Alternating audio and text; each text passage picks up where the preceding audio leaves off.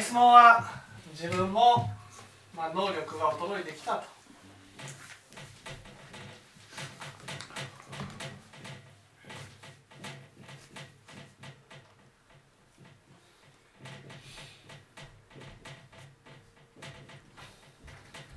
ね、それなのになんかその現実を受け入れられずにいますと。どうしたらいいでしょうかと。こういうことですね。でまずそのねどうどうなったらいいと思います？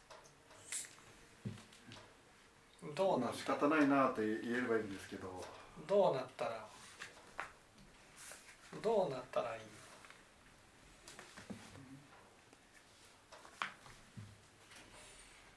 まあ一番いいのは能力戻ればいいんですけど。能力が戻れば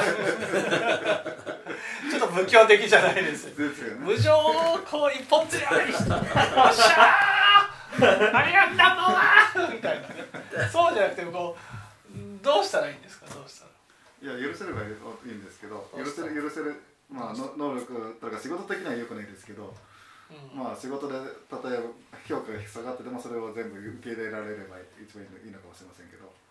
どうしたら。能力が衰えてきたそしたら？対策を練るとですか？その今の能力でも今まで通りできるように。ああ能力が衰えてきた。なんで能力が衰えたのにうわーやらなくちゃやらなくちゃっていうふうになるんですか？どうして？仕事仕事だったらそあの能力が衰えてきたのによしやらなくちゃやらなくちゃやらなくちゃっていうふうになるの？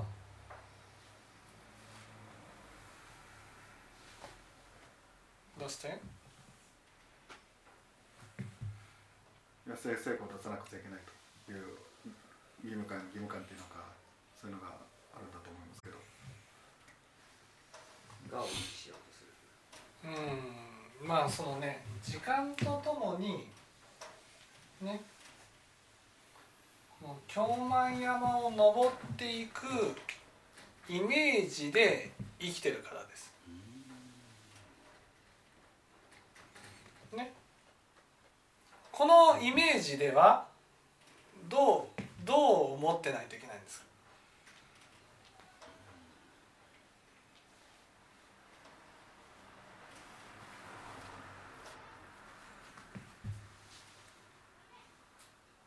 現実の自分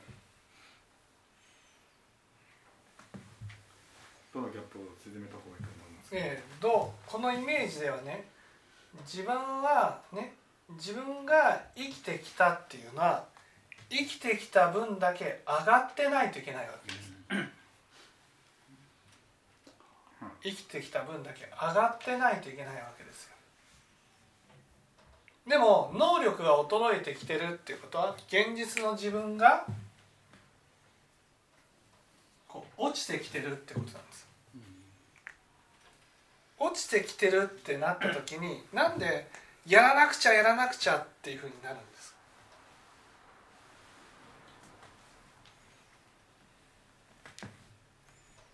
仕事は成果を出していかなくちゃいけないんで。能能力、うん、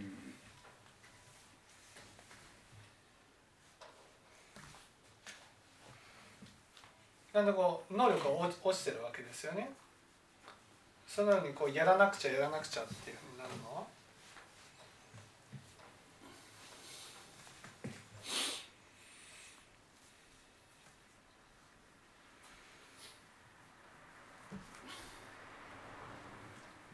顔を守りたいからうんうん。我を守りたいってこと？できるできる自分でなくちゃいけないと。我を守るってことはどういうこと？我を守るってこと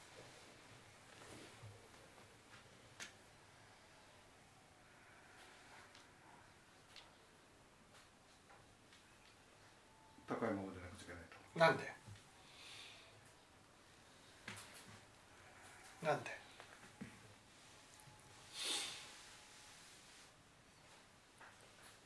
うん時間をかけて能力を身につけてるうんそう。時間をかけたからですね。はい。時間をかけた分だけ高くなった。それが衰えていくってことは？その時間をかけたものが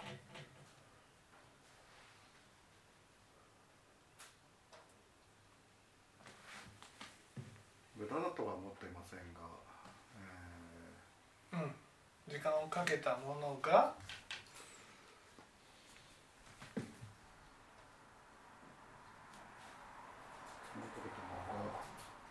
うん。そう。無駄になったわけじゃなくてね。無駄になっていくそういう段階に入っていってるってことなんです。ね、時間をかけて上がってきたものが時間をかけて今度下がっていく。つまりかけたものが無駄になっていくという過程を通ってるってこと。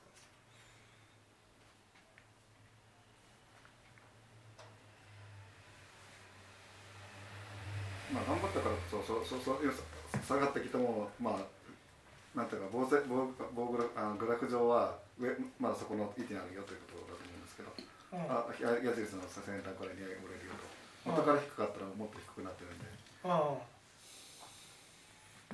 うん。ね、ということはどう受け止めていかなくちゃいけないんですか？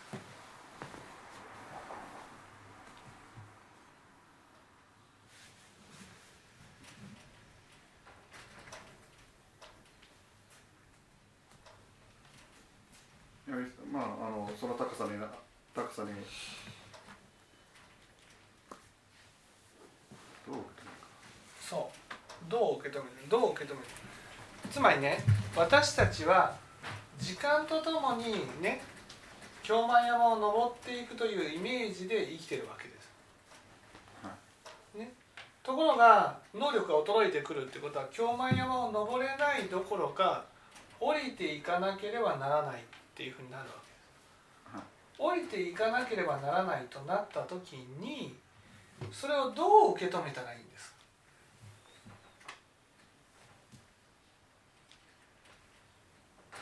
仕方ない。仕方がないって思えればいいとは思うんですけど。仕方ないっていうふうに受け止めるためにはどうしたらいいんですか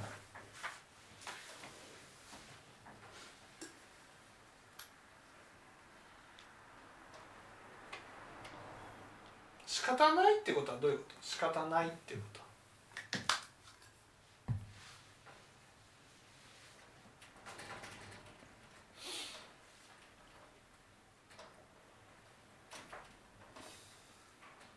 無常を認めるってことだと思うんです無常ってことはどういうこと無常ってことはどういう無常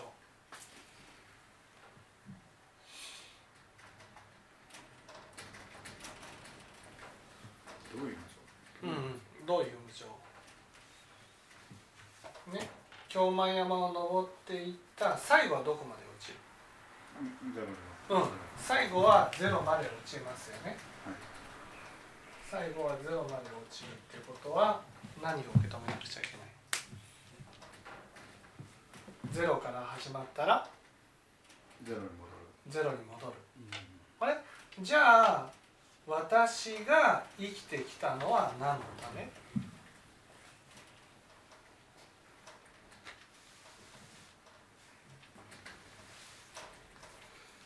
いやそことはまた別のものだかなと思ってますけど。うん。このこの価値観で言ったならばね人生はまあこの価値観だけで生きていたとしたら無意味になってしまうっていうことなんです。無意味になってしまう。となったらどうしたらいいんですか？じゃあこことは違う価値観で生きていかなければならないっていうことですよね。はい。じゃあどういう価値観で生きていったらいいんですか？徳を身につけるじ次の人に持っていけるものを身につけていくと。ということは？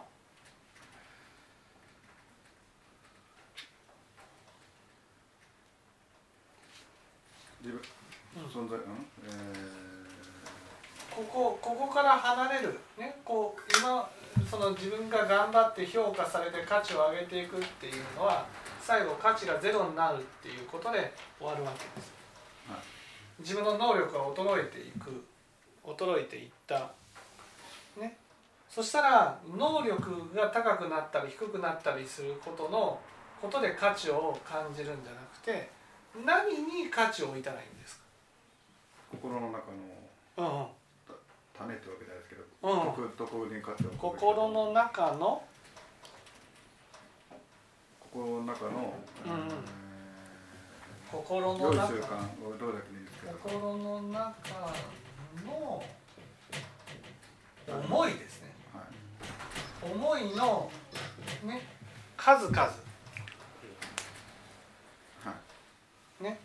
自分の心の中で思いがあってはい。その思いね思いが少しでも良い種まきね良い思いを起こしていくっていうことが大事だっていう。なんで？それは持ってくるから次の章も。なんでなんで？それが基本的に幸せの幸せになるかどうかに関わることですし。ここと何が違う？京満山と心の思いと何が違う？えー、心の中の思いを積みずっと積み上げれて積み上げつ続ける、うんそこじゃなくて。こう何が違う？京満山と心の中の思いとではね何が違う？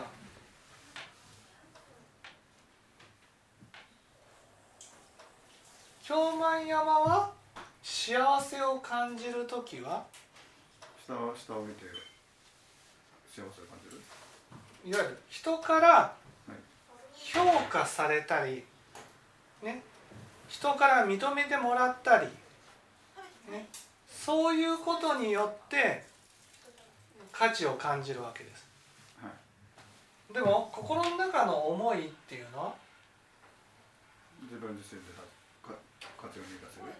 心の中の思いっていうのは自分がねいわゆるどれだけ穏やかに生きていけるか、ね、平安心の平安で生きていけるか。いわゆる世界は関係ないんですよ。はい。ここはせこちら世界がめちゃくちゃ関係してる世界なんですね、世界が自分の思い通りになるか思い通りにならないかっていうことが問題になっているんですよね。でも仏教を求めていくっていうことはそこから世界じゃなくて自分の心の世界ね心の世界がどうかっていうことを問題にしていかなくちゃいけないわけ。はい。心の世界っていうのは能力がどれだけ衰えようが心の世界っていうのは心の思いの一つ一つで決まるわけです。ね、だから自分の心で悪をやめていこう善をやっていこう。それはこの世界の中で評価されるためじゃなくてね。例えば自分が穏やかに幸せに生きていくためなんだ。たとえ人からどれだけ評価されなかったとしてもね。自分がこの仕事においてね穏やかにね、え幸せな気持ちで生きていくことが大事なんだ。結局死んでいく時にはねこの世界全てが消えるわけですよ。そうすると何が残るかって言ったら心の世界だけが残るわけ。その心の世界でね自分がその幸せになるためにどれだけ種をまいてきたか。それが結局死んでいく時に残るものなんですよ。ところが私たちは生きてる間はこの目目というものがすごくあるからね。その見えてる世界にすごくとらわれるわけです。そこでどれだけ自分はねこの世界において価値のある存在であるかっていうことがまあ例えばプーチンさんで言ったらねロシアの大統領としてどれだけねみんなから崇められているかとかねどれだけ自分の権力で人を動かすことができるかとかねそういうことが問題になってるわけ、ね、だけど仏教っていうのは一人のプーチンさんっていう人が自分の心を見つめた時にね自分は昔よりも幸せな心でいるかなっていうことを問題にするってことなんです。権力は手に入れた。人を思い通り動かすことはできた。でもね仏教的なことから言えば絶対に不安になってるわけです。昔と比べたら。ね、あれ世界は思い通りになったけど自分の心は不安になったな。あそうかと。私が本当に欲しいのは思い通りになる世界じゃない。ウクライナでもない。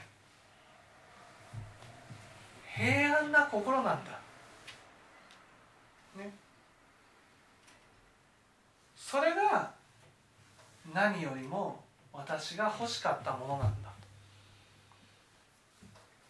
まあ、そちらの方を、まあ、重視もうあまあというかまあどっちを重視してるかっていうかまだこ右側の方なのかもしれないですけど、うんまあ、そこっちの方に行かな行かなくちゃいけないってことはな分かってるので分かってるつもりではいるんですよ、うんでだけれどもややっぱしあのそうは言いながらこっち右の方にとらわれて。そう右の方にとらわれてるからはい。だから思い通りになるとクソーみたいな感じでね、はい。でもクソーって思うお思うのは自分を傷つける行為じゃないですか。いやだからそれをやめたいって話ですね。そうやめたい。だから。こっち側に移っていくしかない。移っていくためにはこっち側ゼロに戻るってことをどれだけ認めるかってことなんです。うん。そこが分かってないからそういうふうになるそうここれが結局どっかでねゼロにならずにどこどこまでも維持できる。つまりこっち側は意味がないからこっち側に移っていくわけですよ。うん。で今能力が衰えてるってことは意味がなくなってきてるわけ。意味がなくなってくるときにねあそうなんだここの能力が衰えててやがてゼロになるんだっていうのを素直に受け止めなければならないのにクソっていうことをこうやってクソなんとか上に上がろうっていうふうにしてるっていう。だけど本当は仏教は聞いてるんだからね。こっち側は意味がなくて自分の心の種まきこそが大事になってくるわけで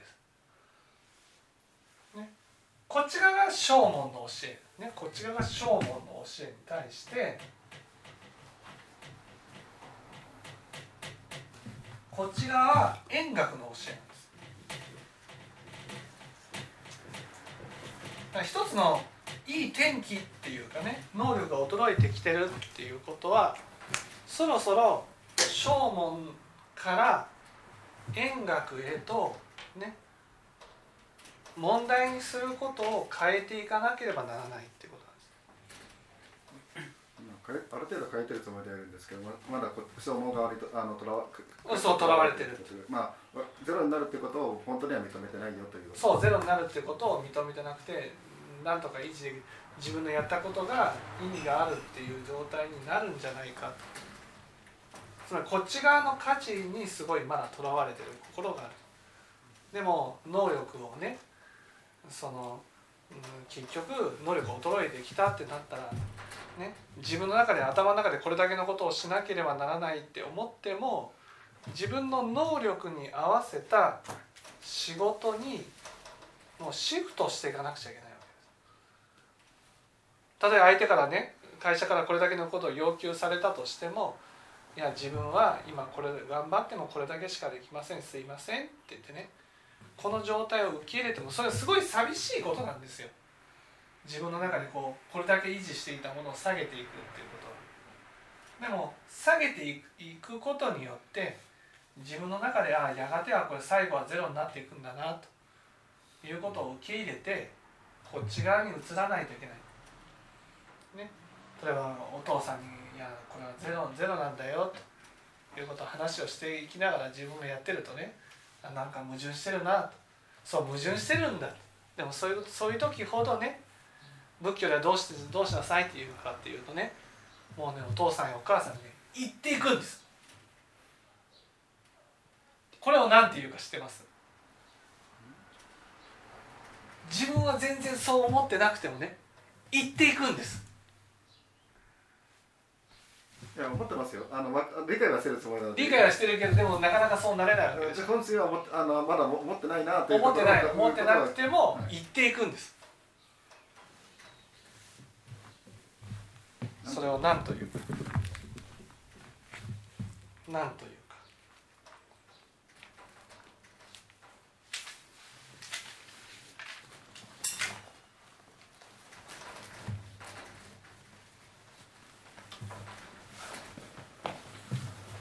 なんていう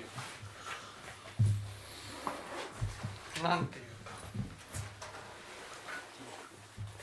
自分はね自分は全然こうこういうことを思えていない、ね、頭では分かってますよ。頭では下がっていくっていうことは分かってるけどなかなかそう思えない。思ってないからこう上がろうとしてしまう。そういう時こそ人に対してね下がっていくんですよっていうことを言う。これを何て言う？下がっていくんですよゼロになるんですよっていうことね。お父さんやお母さんにも一生懸命伝えていくんです。これは何て言う？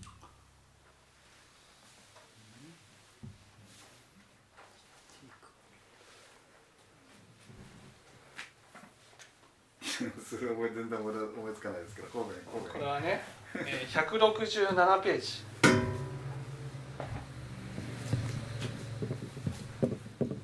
ここにね左から12345 6行目にね「汝もし念ずることあたわずはまさに無料呪物と称すべし」と、ね、これを称名念仏というんですね。称名念仏。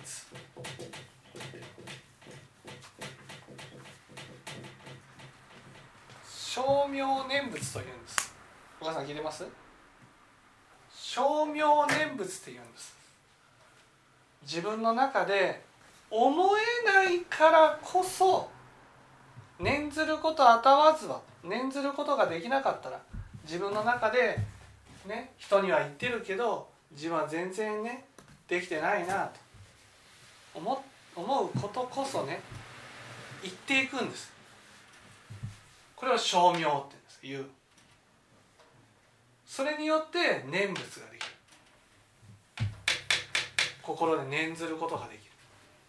ここでいる仏は何どういうことになるんですか？仏から見た世界ってことです。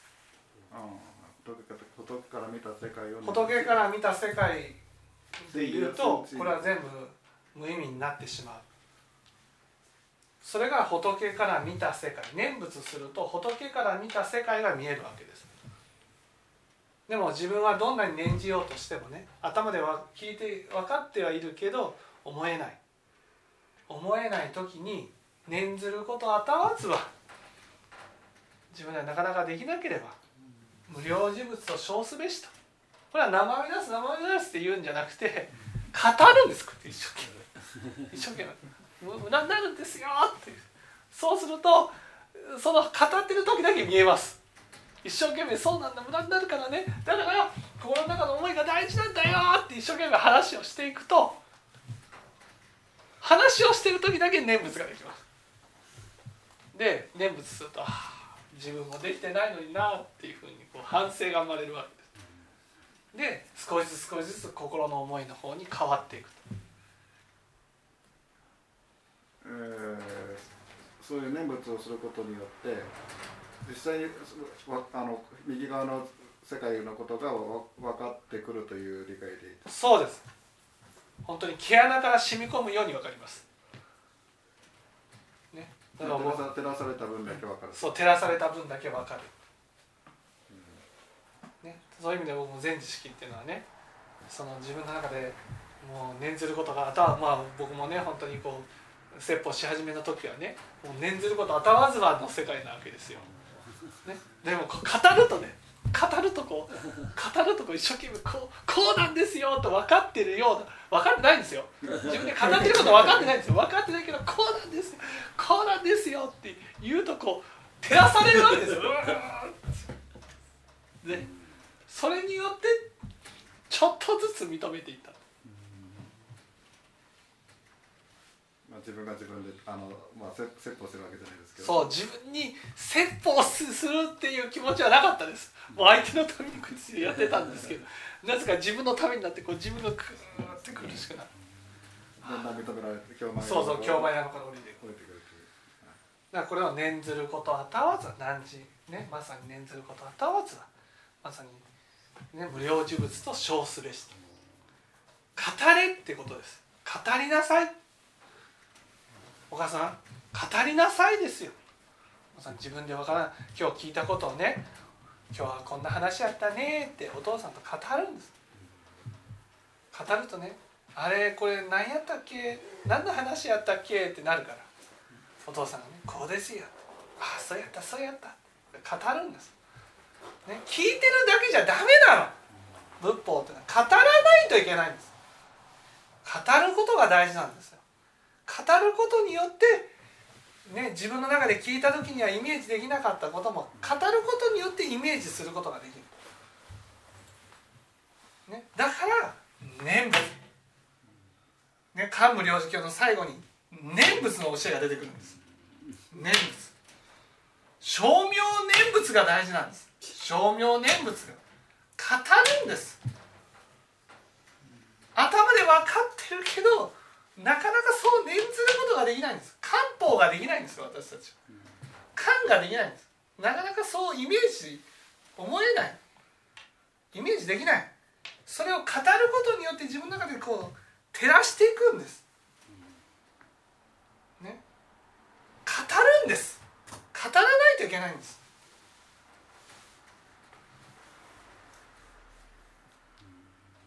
称名念仏が大事なんです全知識はねこの語るからね語るからあのこの邪剣が正剣に変わっていったわけです。あのね、仏法っていうおっしゃるね都合この京満山を降りていくので非常に都合の悪い話なのでこういうものこそね聞いていながらねこう耳が閉じていくんですよ。ね、で実際自分が降りていかなくちゃならないんだったら「うーん!」ってこうなるわ。ねああこういうなかなか自分の都合の悪いものは認めないんだなと思ったら都合の悪いものこそ語るんです。お父さん京満山から降りていくんですよ人生無意味になるんですよ心の思いが大事なんですよもう自分に言い聞かせるように語っていくんです別れ別れ俺に別れってそうすると毛穴からね染み込むように分かっていきます